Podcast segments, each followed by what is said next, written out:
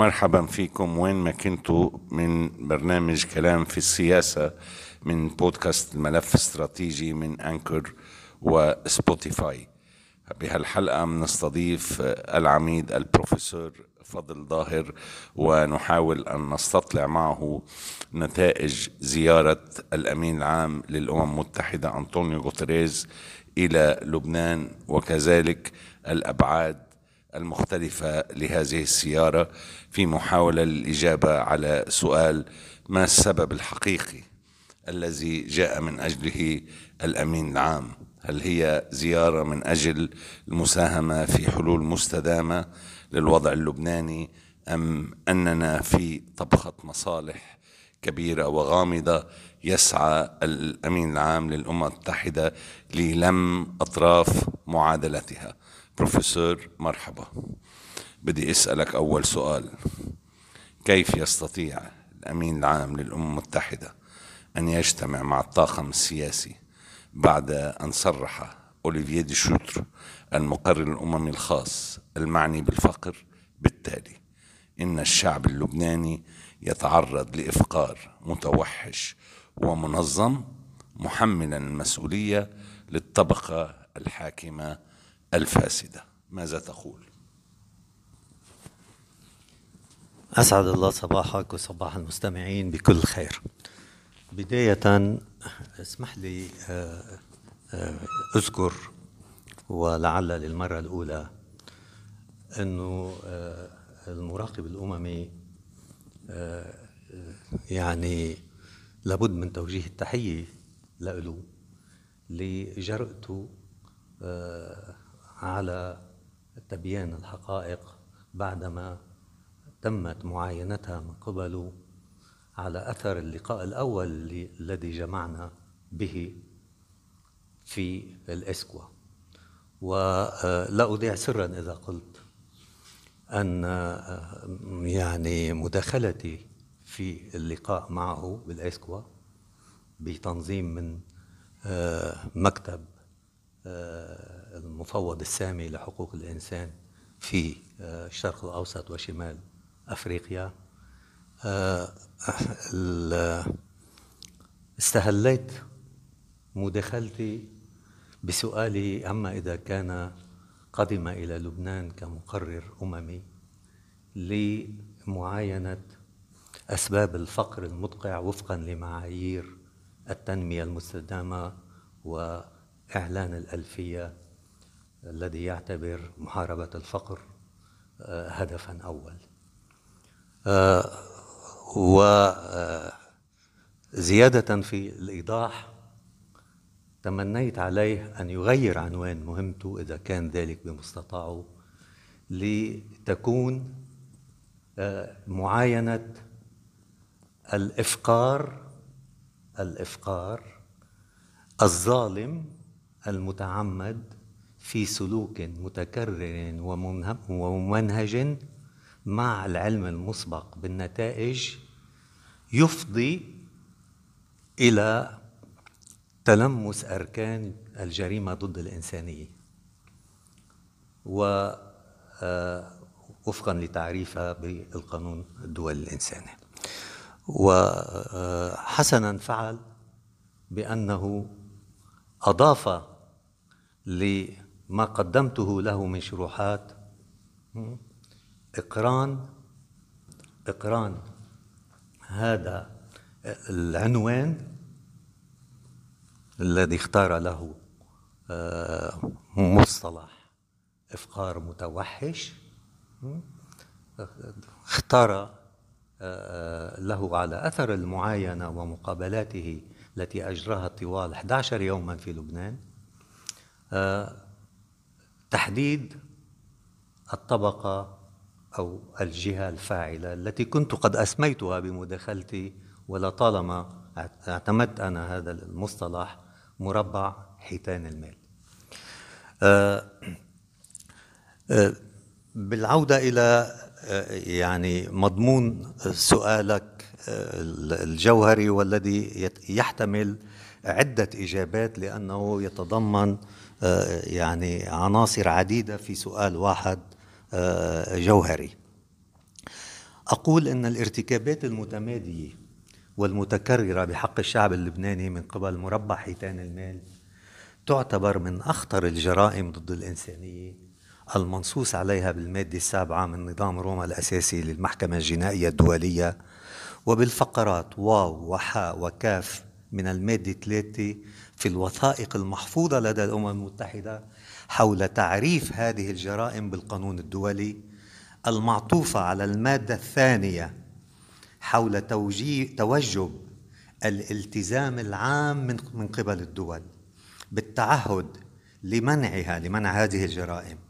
وللمعاقبة عليها بموجب القانون الدولي كما ذكرت سواء ارتكبت في أوقات النزاع المسلح أم لا. ولو أمعنا النظر في كل ما أصاب الإنسان الضحية في لبنان. وأكرر الإنسان الضحية في لبنان. من تعذيب وتعنيف مفرط وتعريض لسلامته الشخصية وكذلك لأمانه الشخصي مع أسرته ومحيطه. وهي جميعها انتهاكات فاضحة لمبادئ حقوق الإنسان الجابة والمتقدمة على ما عداها والمكرسة في دستورنا وفي قوانيننا الوطنية التي تجري وبكل أسف محاولات حثيثة للتحايل عليها لدرجة المناورة من أجل قوننة الإفلات من عقوباتها في مخالفات متعمدة وممنهجة للمبادئ الإنسانية السامية وللقانون الدولي العرفي بالنسبة إلى الحظر العالمي المطلق لما يمارس بحق المودعين. وليسمعني الجميع في لبنان والخارج. الحظر العالمي المطلق لما يمارس بحق المودعين تحديدا. واللبنانيين عامة. 98% من الشعب اللبناني. عندما أقول اللبنانيين عامة. من معاملة مسيئة وحاطة بالكرامة وشتى ضروب المعاملة المهينة واللا إنسانية مع التنويه بأن منع أعمال التعذيب والتنمر وسوء المعاملة وتجاوزا تجاوزا للأعراف وللقوانين الوطنية والدولية لا يعتبر مسألة سياسية متغيرة زمانا ومكانا وفقا للظروف أو الاصطفافات وإنما هي التزام مطلق وغير قابل للتقييد من قبل الدولة اللبنانية بسلطاتها الثلاث أيا تكن الالتزامات التعاهدية وإن مع الصناديق الدولية وأيا تكن محاولات التذرع بالظروف الطارئة الاستثنائية وذلك لاعتبار أن المسؤولية الجنائية الناشئة عن القبول الضمني من قبل المسؤولين. بمختلف مراتبهم ومواقعهم بالانتهاكات اللا إنسانية وما يرافقها وينتج عنها من تعذيب مادي ومعنوي لا بل اعتماد التضليل. ليس فقط القبول الضمني وإنما التضليل وتغييب الشفافية في المحاسبة والمساءلة لدرجة الترويج لقواعد فقهية جديدة من بعض محاكمنا. رأت أن محاكمة الجاني السيد رياض سلامي الموثقه جرائمه محليا وعالميا تستوجب استئذانه والوقوف على خاطره. هون لا داعي لذكر المحكمة إنما للأسف في صدر أحكام. هذا ما حصل. إيه، هذا ما حصل. وهذا جميعه لا لا يعتبر إلا مناورات احتيالية موصوفة تتعارض مع عندما أقول هذا كل ما ذكرته في آه، بداية كلامي ولا أحدد آه، مرجعية آه، بعينها. إنما هو مناورات احتيالية موصوفة تتعارض مع الالتزام المطلق والحظر العالمي المطلق أيضا وغير القابل للتقييد من قبل أي سلطة لبنانية وذلك بمقتضى القانون الإنساني الدولي والقانون الدولي لحقوق الإنسان والقانون الجنائي الدولي التي تمنع أي ذرائع أو تبريرات بصورة مطلقة سواء لجهة نقص أو فقدان أو تبخر. وهي في الواقع جرائم خطيرة موصوفة محدود ومحددة بالمادة الأولى من القانون 318 على 2001 وتعديلاته. تبخر السيولة النقدية لدى مصرف لبنان ولدى المصارف. سيما في ضوء أحكام المادة 27 من اتفاقية فيينا لقانون المعاهدات المرجحة لمبادئ القانون الدولي العامة والتي لا تجيز للدولة أن تحتج بأحكام قانونها الداخلي لعدم تنفيذ التزاماتها بأية معاهدة أو اتفاقية دولية في كل ما يتصل بالجرائم التي نتحدث عنها. حسنا سأنطلق من آخر ما ذكرته. آه، أنت دائما تتحدث عن ضرورة إيفاد لجنة تقصي وتحقيق في موضوع نهب ثروات ومداخيل اللبنانيين آه، وغير اللبنانيين في لبنان. انطلاقا من أن هناك مجافاه للقانون الدولي فيما يفعله القانون المحلي. لكن السؤال دائما يطرح نفسه. هل هذا ممكن رغم عدم توقيع لبنان على اتفاقية روما؟ تفضل عميد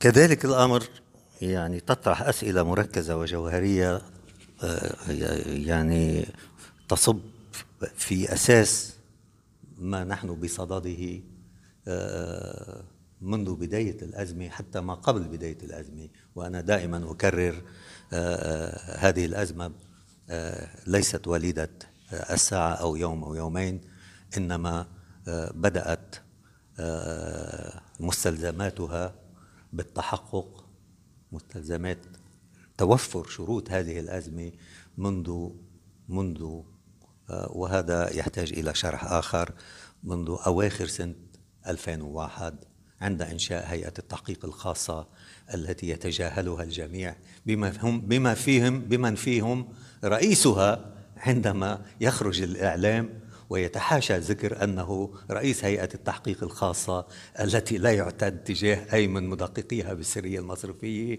ويخرج ليتحدث بأن آه، السرية المصرفية تحول دون محاسبة آه، المصارف آه، متجاهلا كليا المادة 13 من القانون 44 على 2015 التي تعطيه صلاحية اتخاذ تدابير تأديبية وإدارية بحق المصارف المخالفة المخالفة و يعني تعطيه صلاحية اقتراح ملاحقتها جزائيا ووصولا إلى سحب التراخيص عن طريق الهيئة المصرفية العليا فيما لو ارتأى ضرورة لذلك.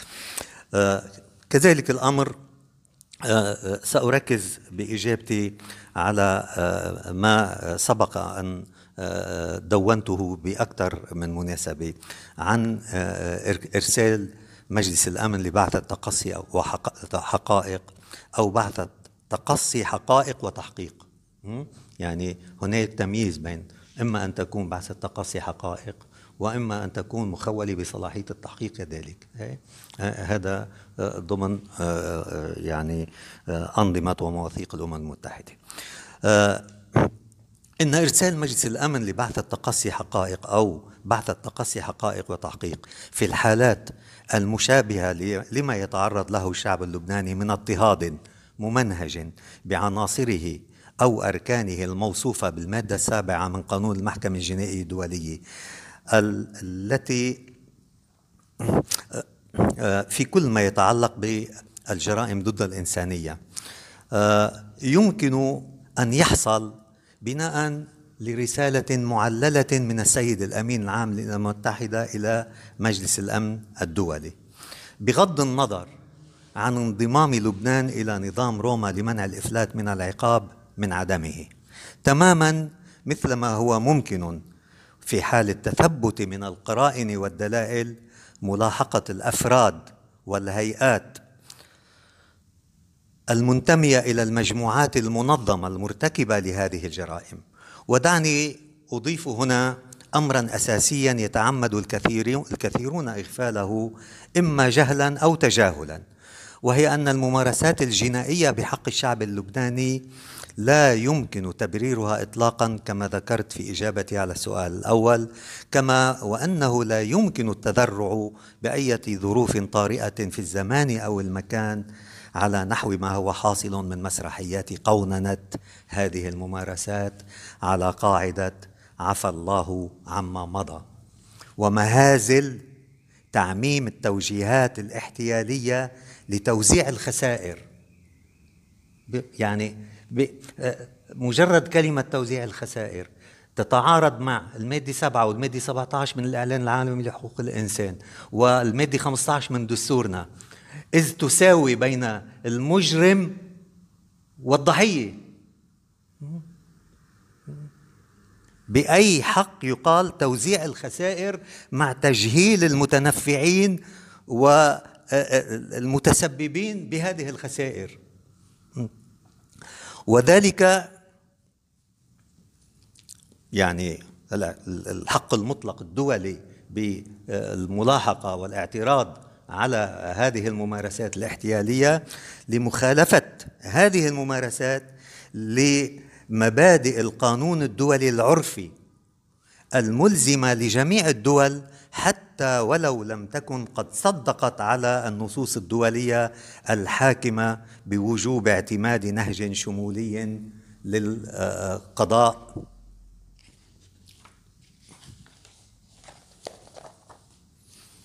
لا سيما عندما أقول القانون آه، يعني آه، يعني آه، أعود وأذكر بالماده 27 من اتفاقية فيينا للمعاهدات الدولية التي تفرض هذا الإلزام الإلزام وإضافة إلى التبريرات التي ذكرتها سابقا. خلاصة القول نعم لو أراد الأمين العام للأمم المتحدة إنقاذ الشعب اللبناني الذي جاء ليتضامن معه مثل ما أعلن من أهداف لهذه الزيارة يقيني بأنه فور عودته سوف يوجه هذه الرسالة لأن آه، آه، الأمور لم تعد تحتمل آه، أكثر مما هو حاصل من أوضاع كارثية على الوطن وعلى الشعب وهو يعيش مع وطنه. الشعب منه 90% الشعب كما أكرر دائما يعيش مع الوطن موتا سريريا بطيئا. يعني الله وحده يعلم كيف ينتهي. عميد بدي انتقل معك لموضوع شوي غير مباشر لا علاقة مباشرة له بالزيارة. آه، بين الدبلوماسية والحق. الأمم المتحدة أين تقف؟ أين يقف أمينها العام؟ أين يقف رئيس الديمقراطية الفرنسية العريقة؟ فرانسوا ماكرون بعد مضبطة الاتهام التي ساقها عام 2020 بحق الطبقة السياسية بكاملها ولم يبرئ أحدا. كيف تتصرف الأمم المتحدة تجاه قضية أخلاقية بهذا الحجم؟ وتدعي في الوقت نفسه الحفاظ على المعايير الدولية في مراعاة الحق والأخلاق والقانون والعدالة وتطبيق أسس الحق الإنساني في التعامل بين الدول وبين الدول وفيما بين الدولة ذاتها.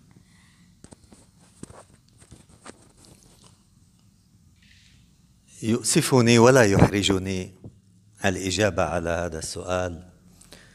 الذي لطالما تطرقت إلى يعني جوانبه المتعددة في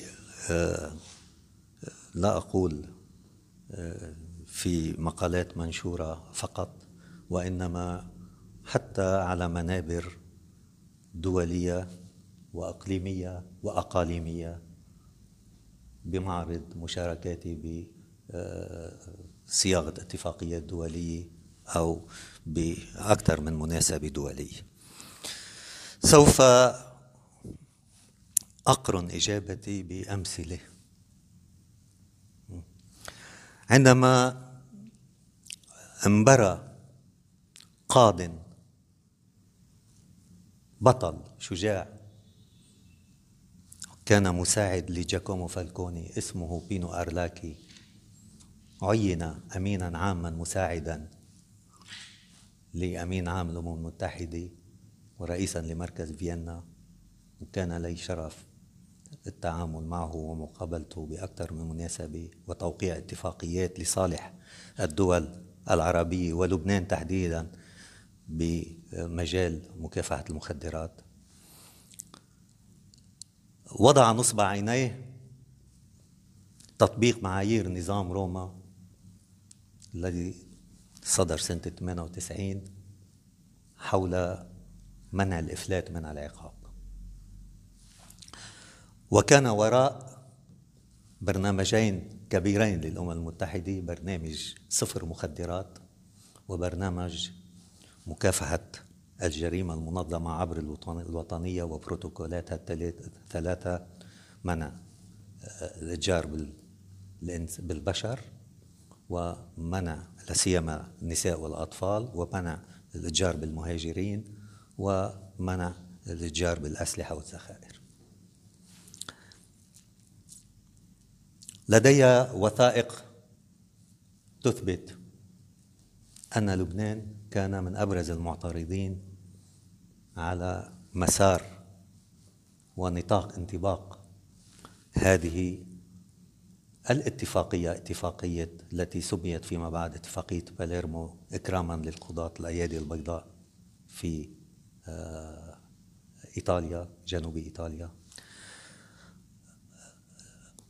أذكر في الدورة الخامسة أو السادسة وبحضور أكثر من 105 دول وحوالي 400 شخصية من آه، ممثلي الهيئات المراقبة بالأمم المتحدة. وهيئات الأمم المتحدة.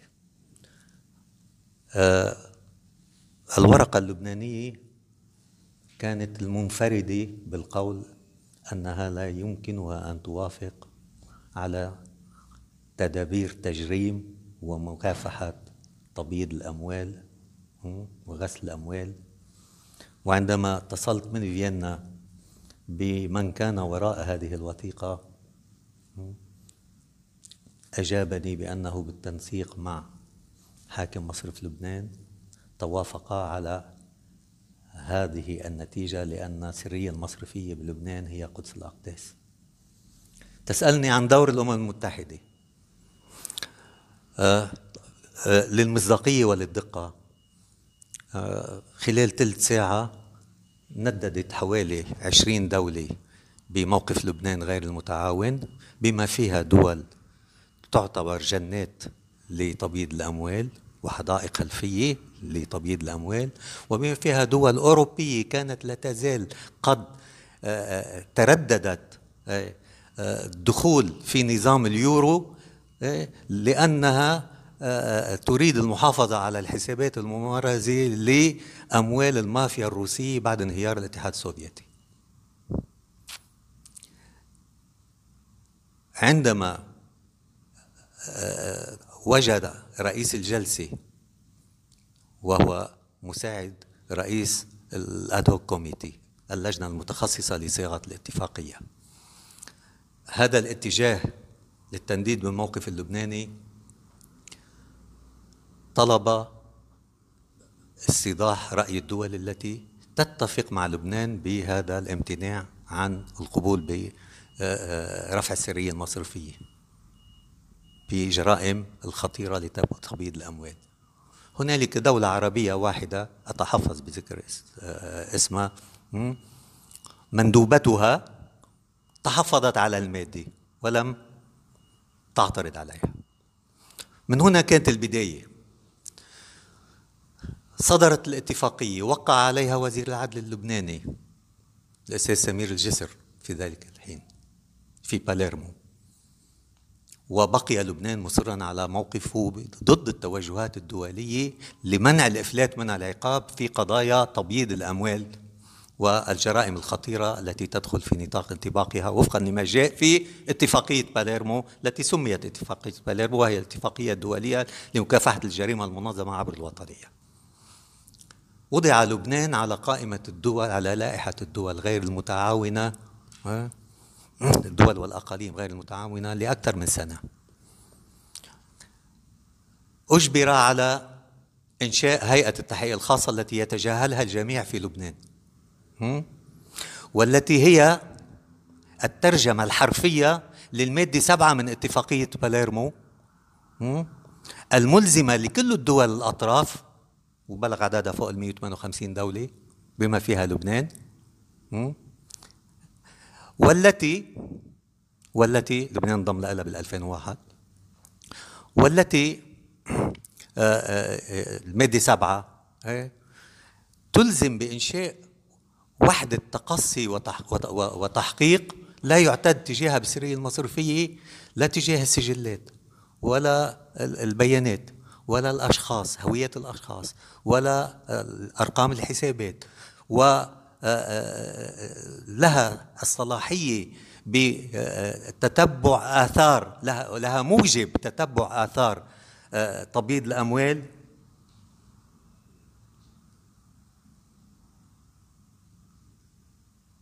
ولها كل مطلق الصلاحيات.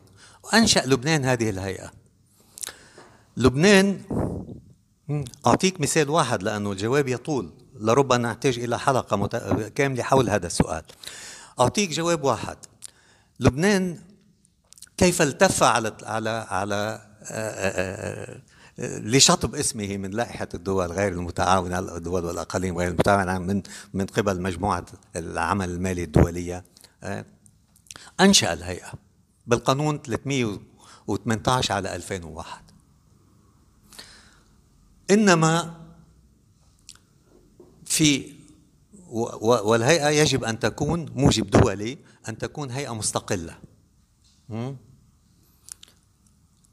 رهنها لإرادة حاكم مصرف لبنان. وبمقدمة المادة السادسة من قانون 318 التي آه، عدلت بعدين آه، لم تعدل المادة إنما القانون عدل وصولا للقانون 44 2015 آه، ذكرت عبارة تنشأ في مصرف لبنان.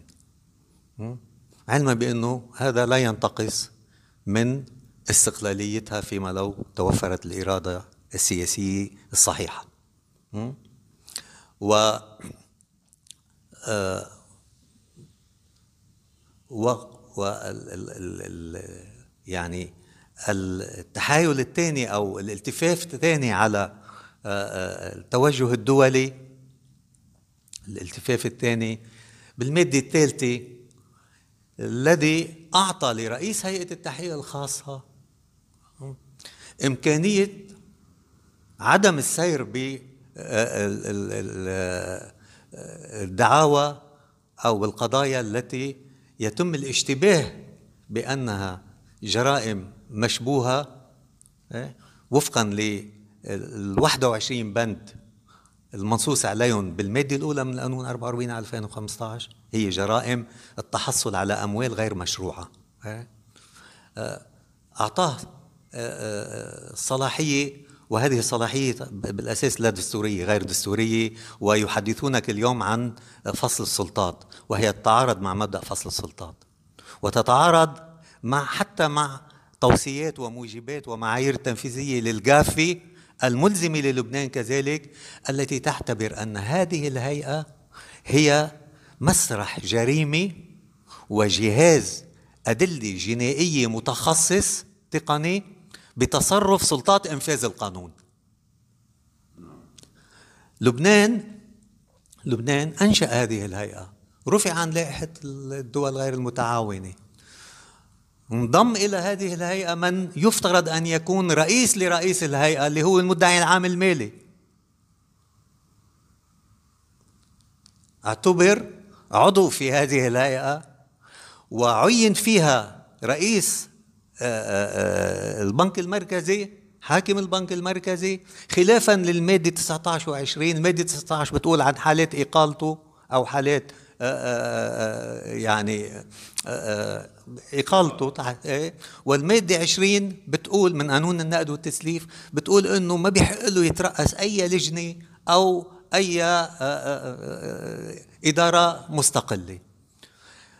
المجتمع الدولي هون أعود إلى سؤالك كان بإمكانه أنا بدي لأنه طولنا بهيدا بدي أضيف عليه. لو سمحت. اضيف ما زي حضرتك بدك تجاوب هلا عن المجتمع الدولي. إيه، خلينا نكمل بالجواب عن المجتمع الدولي. نوصل ل نرجع لزيارة غوتيريز. بدنا اليوم إيه، إيه، أمين عام الامم المتحدة. شو إذا رجع مرة ثانية على لبنان شو لازم يكون في بجعبته كيف يجب أن نتصرف انطلاقا من أخلاق الدول ومن أخلاق آه، الأمم المتحدة كيف يجب أن تتصرف هذه المؤسسات اليوم تجاه لبنان؟ آه، أنا آه، سأجيبك بأقل من دقيقة. سألتني عن أمين عام الأمم المتحدة. أمين عام الأمم المتحدة قبل أن يعود إلى لبنان بعد الذي عاينه في لبنان اعتقادي من منطلقاته الإنسانية و التي تتقدم على كل معاديها وبصفته أمين عام المتحدة لابد من أن يوجه رسالة إلى مجلس الأمن الدولي لإفادة بعث التحقي وتقصي وتحقيق للتحقيق مع 2% من الشعب الذين يتحكمون بمصير الشعب والوطن. بسؤالك بالأول سألتني عن خلية الأزمة بالإليزي وعن الرئيس الفرنسي. أنا أدعو الرئيس الفرنسي وهذا موسم انتخابات بفرنسا أنا أدعوه لتحريك التراكفين وللطلب إلى القاضي سهيل عبود رئيس مجلس القضاء اللبناني ورئيس تجمع المحاكم الفرنكوفونية لمكافحة الفساد. لملاحقة واستعادة الأموال الأموال المهدورة التي أرسلت إلى لبنان هبات وقروض ميسرة لمصلحة الشعب اللبناني ولخدمة الشعب اللبناني والتي يشهد العالم كله. وخلية الأزمة الفرنسية تحديدا. وأرسلت إليها رسائل أنا على علم فيها وسلمت بالسفارة إلى الملحق الاقتصادي والسياسي بطلب من السفيرة. لماذا إذا أراد فعلا إنقاذ الشعب اللبناني لماذا لا يقتفي أثر هذه الأموال التي تقدر بأربعين إلى خمسين مليار دولار أرسلت هبات من الدول الأوروبية ومن فرنسا وغير فرنسا لتنفيذ مصاريف مشاريع. صرف صحي تجميع نفايات طرقات أوتوبيسات. الآن يتكلمون عن النقل البري أوتوبيسات. وكل هذه المشاريع تزيد تزيد قيمة آه، آه، تقديرات آه، قيمة ما أرسل فيها على 40 إلى 50 مليار دولار. لماذا لا يقتفي أثرها؟ ويلاحق جزائيا كل من تنفع منها رشا وسمسرات وهم معروفين بالأسماء والفضائيات تتحدث عنهم ليل نهار وليس أسهل من التحقق من قرائن الادعاء والملاحقة والمحاكمة عليهم مع اعطائهم حق الدفاع عن النفس إيه؟ فيما لو امتنعوا عن طلب تسويه اوضاعهم وهذا ما طلبته أنا في رسالة مؤخرة للامين العام للامم المتحده عليه أن يخير 2% من حيتان المال الذين أكلوا هذا البلد واستوكلوه وأفسدوه و و و وتنعموا بخيراته وهو بلد غير مفلس أقولها للملأ إيه؟ إما أن يخيرهم بأن يلجأوا إلى معايير العدالة التصالحية بأن يضعوا أنفسهم بتصرف القضاء ويعيدوا الأموال التي نهبوها وسرقوها ويغرموا بمقتضى آليات جبر الضرر الذي ألحقوه بالضحايا المباشرين الأفراد وبالمجتمع دون أن يدخلوا السجن وإما أن يلاحقوا من قبل لجنة تحقي وتقصي وتحقيق يرسلها عن طريق مجلس الأمن الدولي بنص دقيقة تراكفين شو هي؟ تراكفين هي الموازية أو المقابلة لهيئة التحقيق الخاصة التي نتحدث عنها والتي أنشئت بلبنان آه، للتغطية آه، للالتفاف على آه، السرية المصرفية على التزام لبنان بالسرية المصرفية التي الالتفاف الذي أنا أسميه شماعة السرية المصرفية التي يجتهدون بالمجلس النيابي لاستصدار قوانين لإلغائها لمدة سنة والإلغاء لمد لفترات ظرفية وكأن الأمر يعني وكأن السلطة القضائية والسلطة التشريعية والسلطة الإجرائية كلها بخدمة هؤلاء الناس لتطبيق قاعدة أو مبدأ عفى الله عما مضى. يعني لو رجعت معظم القوانين التي تستصدر مؤخرا تخيل إنه حتى المادة 110 من قانون الموازنة الأخير موازنه 2020 إيه؟ يعني تضمن نوعا من التحايل إيه؟ لإعفاء المصارف من كل ما ارتكبته من اختلاسات للأموال من مخالفة للمادة 156 من قانون النقد والتسليف التي تحملهم مسؤولية التصرف بأموال المودعين وإلزام بإعادة هذه الأموال وفقا لطبيعتها وما هي دون أي مسؤولية للمودع.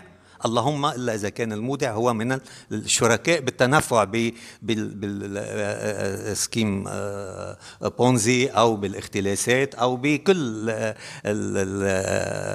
يعني الجرائم التي حصلت لأنه هي اسمها جرائم. إيه إيه, إيه. يعني آه، تخيل إنه لا يتركون فسحة أو مجال وأنا بأحد مقالاتي كتبت علقت على هذا الموضوع وقلت كاد المريب أن يقول خذيني. نعم. يسلم تمك عميد كل الشكر لك حلقة غنية جدا استهدفنا فيها إنه نحن نضوي شوي على ما كان يجب أن تفعله الدول والمجتمع الدولي والأمين العام الأمم المتحدة وقد نصحه العميد ظاهر نصيحة بأن لا يعود إلى لبنان ومعه إلا ومعه سياق كامل لمعاقبة من سرقوا الشعب اللبناني وأهدروا آه، آه، ثرواته وأوقعوا باقتصاده شكرا مرة ثانية جنرال.